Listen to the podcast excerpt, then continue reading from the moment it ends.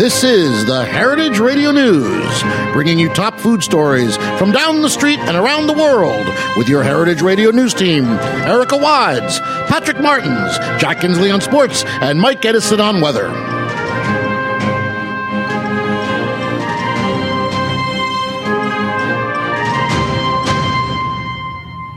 Right, welcome to the Heritage Radio News. We got the skeleton crew here today. I'm sitting in the anchor's chair, and next to me is Rachel, the producer, who's actually sitting in for me in the co-anchor chair where I've been sitting in for Patrick Martins, who isn't here, and also Erica Wides this week is on the disabled list. Erica, if you're listening, disabled list is a sports term. That means uh, you're going to be on the bench for a while. Anyway, um, get uh, get well soon to Erica, and let's get started with the news. And Rachel, let's hear our top story, please. All right, thanks, Mike. Although a walk through Times Square might indicate otherwise, Americans are actually eating a somewhat healthier diet. In fact, a new study finds that more than half of Americans were eating healthier in 2012 than they were in 1999, and the percentage of adults with poor diets has dropped from 56% to 46% during that time period. In 2012, people started eating more whole grains, fruits, nuts, seeds, and fish while cutting back on sugar sweetened drinks. However, disparities still persist in the quality of diet based on race or ethnicity, education, or income. Among whites, those with a poor diet decreased from 54% to 43%, but little change was seen among blacks, Mexican Americans, and Hispanic, or so the findings showed. In fact, the disparities may have widened slightly based on income due to the economic downturn. Additionally, Americans in 2012 weren't eating more total fruit and vegetables, and they were still consuming too much processed meat, saturated fat, and salt. Researchers said that each year, more than 650,000 Americans die from conditions related to diet. The study was led by Dr. Dariush uh, Mozaffarian, Dean of the Tufts Friedman School of Nutrition Science and Policy in Boston. Nearly 34,000 adults took part in the U.S. National Health and Nutrition Examination surveys between 1999 and 2012, where people were, more a- were asked about their diets. The data shows that Americans overall are drinking less soda and more bottled water and are eating slightly more whole grains. Mozaffarian said that um, improving America's diet goes beyond what people can do uh, by themselves. The government, industry, and advocacy efforts are needed to improve many aspects of our food systems, in particular, the, to further promote uh, minimally processed healthier foods and reduce refined grains, starches, and sugary drinks. Programs and policies that change the quote food environment instead of concentrating on more detailed labels and food education programs are more effective in the long run. Mozaffarian continued, quote, like we've done for health and safety, like we've done for car safety, or like we've done for water and sanitation, we need system approaches to improve the food system. We do it for almost every other product, but we don't do it for food. The result of this study is a tiny glimmer of optimistic hope for the country, as we rank number one in global obesity, followed by China and India. This is not really something to be proud of, though. We're number one. Woo! well, I'm absolutely all for taking um, soda machines out, out, of schools, changing the food environment, as you said. I think oh, Michelle yes. Obama's done a great job. Of course, a lot of people always say, don't tell me what I can eat, don't tell me what my kids can eat and drink. But I think absolutely, um, you know, programs and like what Alice Waters done in schools as well, mm-hmm. and programs to garden and you know bring really right from the farm to the classroom really is going to make a great great impact. Right, but it's not just education programs. Um, we should uh, appeal to American ideals of laziness and just kind of provide them healthy food with no alternatives, and that's the best way to do it. appeal to the laziness. Well, how, exactly. how Puritan of you, uh, Rachel. Um, or busyness. um, all right, well, let's uh, move. Actually, we're going right back to China, but this time we're going via the Hollywood Action Department. We actually have a Hollywood Action Department. Um, former California governor and has been action star Arnold Schwarzenegger has teamed up with James Cameron. You remember him, the director of Terminator, Titanic, and other small feature films. They have a new YouTube video created by WildAid and paid for by the Chinese government promoting less meat and less heat. Somehow um, they got the Chinese government to hire, hire Schwarzenegger and James Cameron to get on board with this um, for both health reasons and to curb global warming.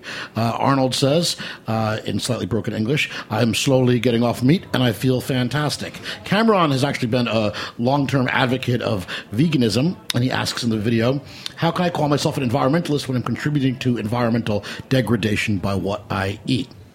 No comment about the aesthetics of the culture, which he is degrading um, with that, those last few pictures. Cameron continues: meat and dairy are not good for your body. They are not good for your. They are not good for your body. What China is doing, um, trying to reduce meat consumption, that is a leadership position, and it's true. The Chinese eat more pork per capita than even Americans, according to the Organization for Economic Cooperation and Development. In fact, China now accounts for half of global consumption and production of pork um, according to a new report from the USDA. And pork imports have been growing at an annual rate of 150%.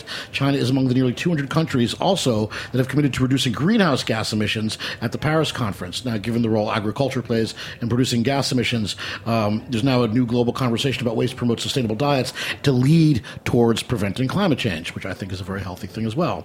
While the voices of Schwarzenegger and Cameron have lent weight to the campaign, according to one expert at least, Jeremy Haft, who's an expert in China and the author of Unmade in China, The Hidden Truth About China's Economic Miracle. It's very unlikely Chinese will pay attention. I'm guessing it doesn't help that uh, Arnold and um, Cameron don't speak Mandarin. Haft told NPR the guidelines are merely suggestions and basically unenforceable. All indicators point to the continued steep growth in China's demand for meat.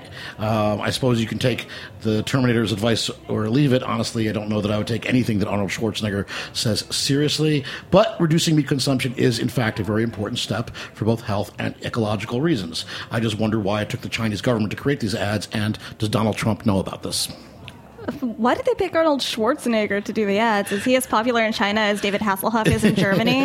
I, I, think I think the, uh, the, Schwarzenegger, the Terminator, is popular everywhere. He did a lot. Of, um, I, I, mean, I'm in no way confusing our, our, Asian brethren in China and Japan, but he, you know, he's done a lot of things in Asia. He's done Asian noodle commercials and stuff. Yeah, I mean, he's yeah. he's a global star, as is uh, James Cameron. But it does seem a little weird. Yeah, it definitely seems weird. And also, I don't, I didn't know that James Cameron was doing anything humanitarian. He usually just spends his money going on like ocean exploration exploration and going into space. That's good. That's Space good. is good. Ocean no, I meant by himself. um, just for right. fun, just to say you can. Well, you know, I think it's great just because you know, here are these two guys who really, I mean, like the most macho guys. Everything about them is like bigger than life, and they're promoting veganism. And I think that's a good thing. Um, all right, we're going to take a short break, and we're going to be back with our fast food minute. This is the Heritage Radio News. Today's program is brought to you by Cain Vineyard and Winery, a Napa Valley winery committed to respecting the soil and dedicated to the creation of three Cabernet blends. For more information, visit cainfive.com. All right, we're back. Heritage Radio News. This is Mike Edison sitting in for Erica Wides, who is sitting in for Patrick Martins. Uh, and we're streaming live from Bushwick in Brooklyn. And now it's time for our Fast Food Minute. And such a skeleton crew we are. We've even got the interns working uh, for us. So our first Fast Food uh, Minute today is going to be from our friend and talented intern, Opie Omajoli. What have you got for us? Thank you. As if Times Square hasn't been Disneyfied and M&M to death by now, Kellogg's is hammering the final nail into that touristy sanitized coffin. The cereal giant announced this week that it has opened a cereal cafe in Times Square, featuring giant bowls of its sugar-packed products with added fun items like candies and flavorings, all topped with either milk or ice cream. Celebrity pastry chef Christina Tosi is involved, obviously, as she is the queen of cereal flavored milk desserts. The bowls of diabetic deliciousness will cost between six and eight dollars, and come with a free insulin injection. I, I, think that I think that's great, and I do love the cereal flavored milkshakes that she makes. I, I really do. You know, you get like a Froot Loop flavored milkshake, uh, and then you put like a shot of espresso in it, and that's called breakfast. That which is good. why we're number one in obesity, I suppose. I'm going to Um, spoil your fun by telling you that all the Froot Loops are the same flavor. oh, oh, it's just like a Jedi mind trick. They're different colors. I, I believe that too. I, I believe that. What color? It's, it's like what color is what flavor is blue? You know, that, that, you know, The ice- same, the same flavor as purple. Yeah, exactly. I just, I just, I call it Smurf flavor. Um, okay, well, I got some good news for a change. Um, certain Barnes and Nobles are going to start serving booze, books, and booze. Two of my favorite things all at once. This is a great concept, and they're going to be starting in Eastchester, New York, Edina, Minnesota, Folsom, California, and Loudoun, uh, Virginia. Um, they're all affluent suburbs, so uh, take that as you will. This is reported on eater.com, but I think this is great. There are some wonderful boutique bookstores I know um, that do have bars, wine bars usually, and books, and I think um, it's, uh, it's it's good. I think booze and books go together. It's hard to read, but it's uh, easy to talk and uh, discuss ideas once uh, in vino veritas. is what I'm trying to say. okay, do we have another fast food minute coming up? Oh yeah, we have one from uh, Dave, the producer. Um, sorry, Dave, Oh. the engineer. Oh, I got a I got a promotion. Is that what's happening? Yeah, so you're sitting in for me because I'm sitting in for Erica, and uh, who's sitting in for Patrick, and And Mike's around in we for- go. Oh my The This is a- it's like a game of that shoots we're and ladders here. here. Yeah. All right, well, I have a story for you guys. Uh, so, from getting company logos tattooed on arms to sending Twitter love letters, consumers are always looking for new ways to get food companies to give them freebies.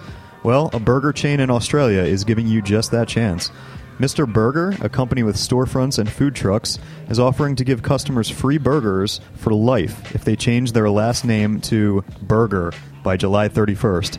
Now, it doesn't count if your name is already Burger or Burger B E R G E R, but Mr. Burger says it will give a few vouchers to those already blessed with the food based name. The company told The Telegraph that it wanted to lighten the news a little bit after the Brexit and the extreme weather, which Mike can tell us more about later. No word what McDonald's will do for people already surnamed Fry. Seems a little unfair if your name's already Burger. Uh, you know, I think people named Burger should be a protected class. uh, all right, that's it for our, uh, Rachel's. No. Rachel, Rachel's no. gesticulating. Well, speaking of uh, strange foods, uh, the 90s included strange experiments with the commercial beverages from the Hi-C green slime Ecto Cooler, which, by the way, has already come back, also to the colored sugar water that was Mondo. Remember, remember uh, Crystal Pepsi, the clear cola Pepsi thought would be totally rad? Do you remember it fondly? No? Well, Pepsi clearly thinks that you do, because it's bringing it back this summer to prove that the 90s are alive and well when maybe parts of it should just stay dead.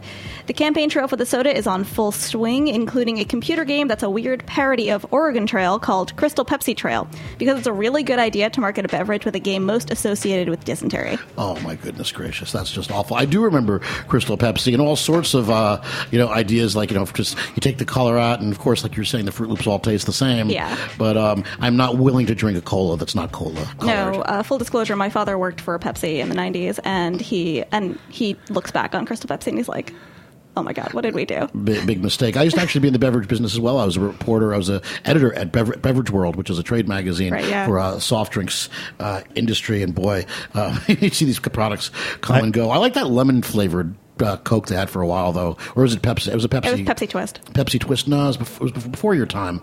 It was long before your time. This was a set, it was like a post tab thing. It probably was like loaded with. Uh, Artificial sweeteners, but um, I do do like a Are slice, do like a slice, slice of lemon in my Coca Cola. All right, that's uh, that's it for our fast uh, food uh, moment. I think we're going to take an, another break. Is, is that right? Someone? Yes, we're gonna take another break. Okay, we're going to take another break, and we're going to be back with uh, more good stuff here at the Heritage Radio News. Hi there, I'm Greg from Cuppow. Visit us at cuppow.com to check out our unique collection of everyday reusable products designed to help you do more with less. C-U-P-P-O-W dot com. All right, welcome back to the Heritage Radio News. Here we are in Bushwick, streaming live, and our next story here's Rachel. Oh, okay. Well, uh, think about the greatest heists in criminal history and epic stories of stolen artwork. A daring jewel theft or missing Monet has come to mind. But lastly, uh, but lately, large-scale robberies are more likely to be of wheels of cheese rather than the custom wheels off a Ferrari. According to the latest data from FreightWatch International, food and drink heists make up 27% of all cargo theft. That accounts for more than stolen electronics, pharmaceuticals, and auto parts combined.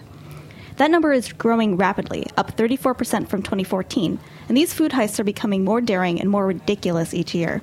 For instance, there are the news making stories on the theft of luxury items like caviar and Cabernet. However, more common have been major heists on items like frozen chicken wings, 400 pounds of marinated kebab meat, or half a million dollar walnut job. Add that to the 6 million pound maple syrup raid in Canada, obviously, and large scale food theft is starting to look like a large scale problem. The draw for criminals is that stakes are comparatively low. Unlike money or electronics that have itemized serial codes, it's more difficult to trace food that has been stolen. And the penalties can almost be non existent. Rocky Pipkin, a private detective based in Visalia, California, says criminals get, quote, a slap on the wrist, even if thieves get caught, and very few have gotten caught. Unless the feds get involved, the rope and rope up all the people facilitating the transport of large quantities, then it's grand theft. According to Pipkin, that translates to, quote, no time in, in jail in California, or at least very little.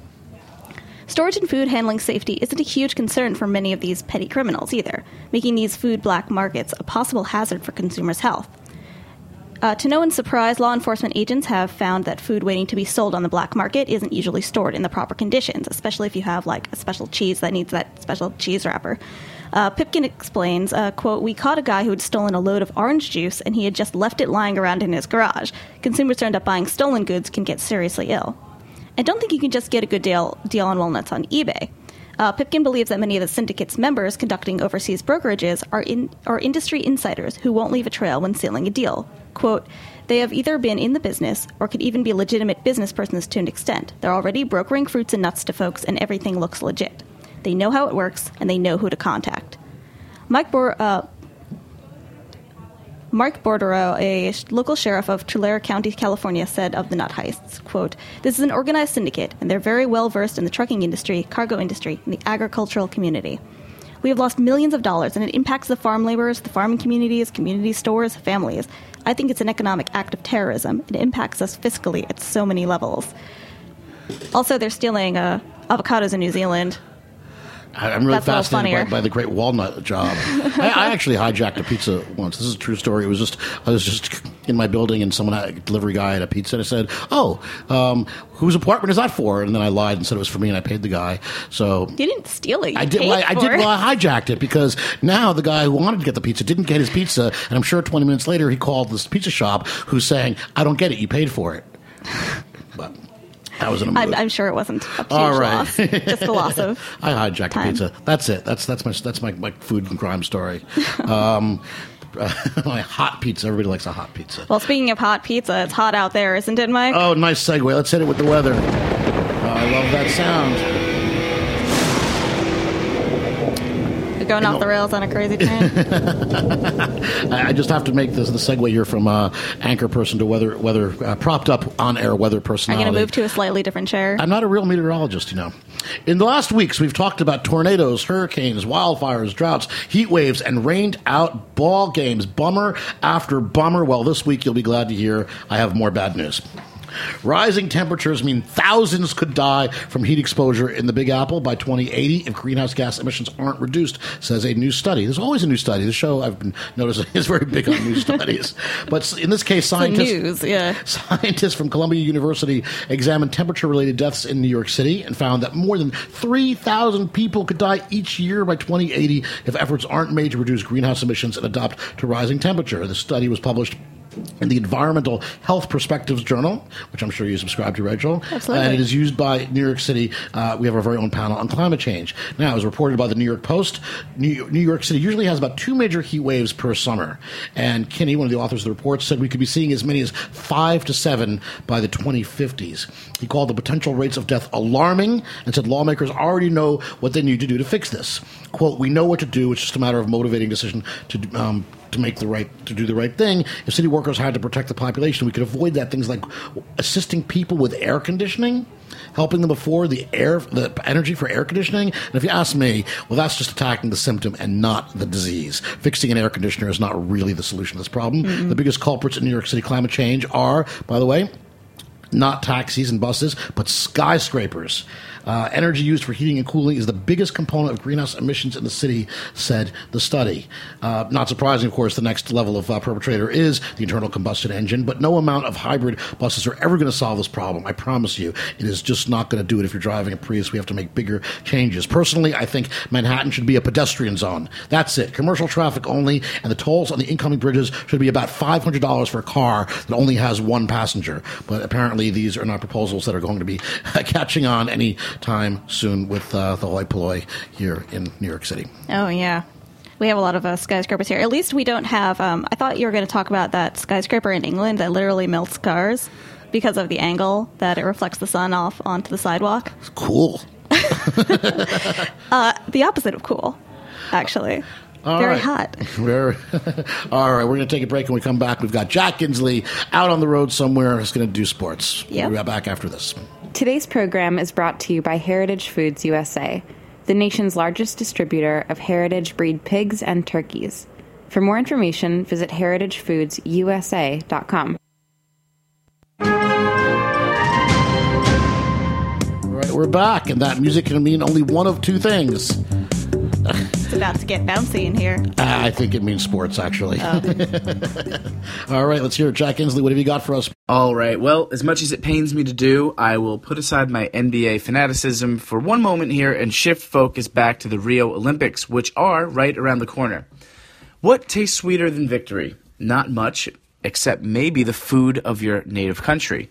Well, in 2012, the London Olympics created some controversy amongst Indian athletes for a lack of proper vegetarian and native food. Thankfully, things will be different at the 2016 Olympic Games in Rio, and not just for India.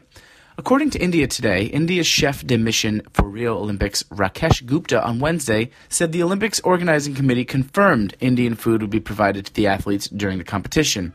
He said that the association was very much concerned with the kind of food to be available for the athletes and has confirmed that Indian food will be available in the Games village. Athletes from Singapore headed to Brazil for the 2016 Games in August will also have a comforting taste of home as they will have access to local food throughout the competition, according to Channel News Asia. At Singapore House, right near the official Olympic Village, the athletes can get services and support as they would in Singapore. Sport Singapore said in a media release on Tuesday. This includes the likes of Singapore Sports Institute physiotherapist, biomechanist, sport trainer, or dietitian, as well as a spread of local food. Dr. Richard Swinbourne, head of senior sport dietitian in Singapore Sports Institute, says, We have put together a menu that is not only nutritious and beneficial for our athletes, but one that will provide a taste of home and satisfy that local food craving. Pan Pacific Singapore executive sous chef Elson Chiang and a team of dietitians at the SSI have created and curated this menu. There will be 88 menu items featured in Singapore House, including chicken rice, sweet and sour fish, and Singapore laksa. If only American sports stadiums would offer such international culinary delights. Back to you guys. All right. Well, I think we're well on our way. You reported before, Jack, on uh, a trend towards all sorts of crazy, crazy food at uh, at the ballparks this year. It's not just uh, beer and hot dogs. Okay, we're going to come back with an op-ed. Um, I think finally we have some good news. We'll be back after this. This piece was brought to you by Roberta's, robertaspizza.com. Welcome back to the Skeleton Crew edition of the Heritage Radio News. And this week, uh, re- reading um, a very, very, very, very important op ed is uh, Dave the Engineer. Go for it, dude. All right, thanks, Mike. Well, today is National Ice Cream Soda Day. Woo! Did you buy yourself a sweet treat today? Or maybe a local float from an artisanal local ice cream maker? Or if you don't have an artisanal ice cream maker around the corner, did you at least buy some ice cream and soda from the supermarket? Did you forget all about National Ice Cream Soda Day? Bad foodie. But don't worry, tomorrow is National Creative Ice Cream Flavor Day. You don't only eat vanilla ice cream, right? Why would you when there's a whole spectrum out there? Salted caramel, lavender, taro, rocky road. Mmm, I think I'll buy some right now.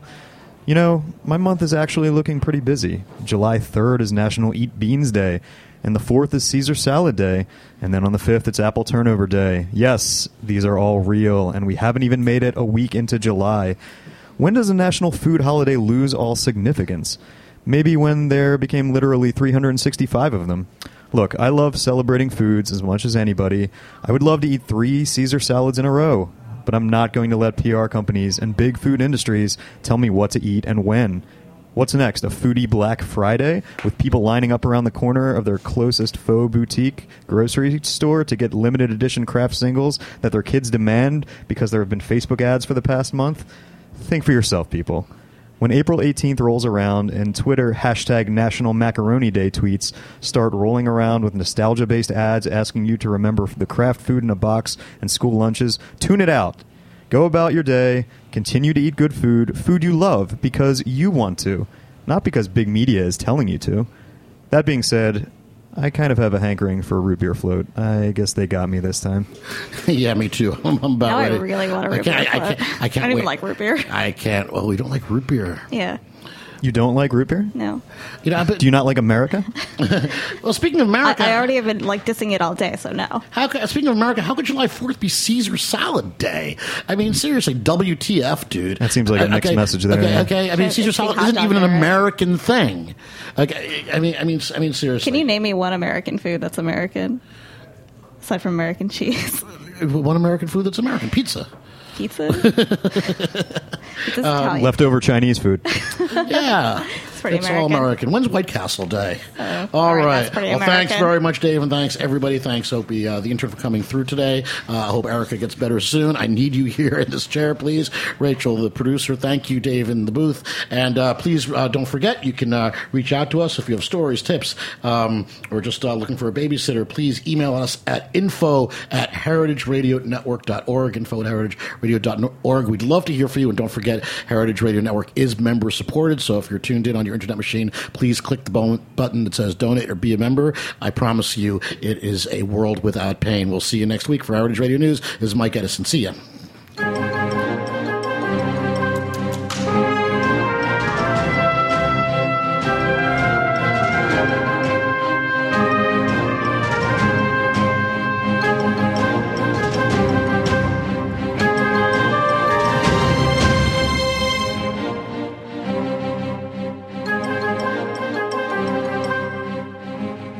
Thanks for listening to this program on heritageradionetwork.org.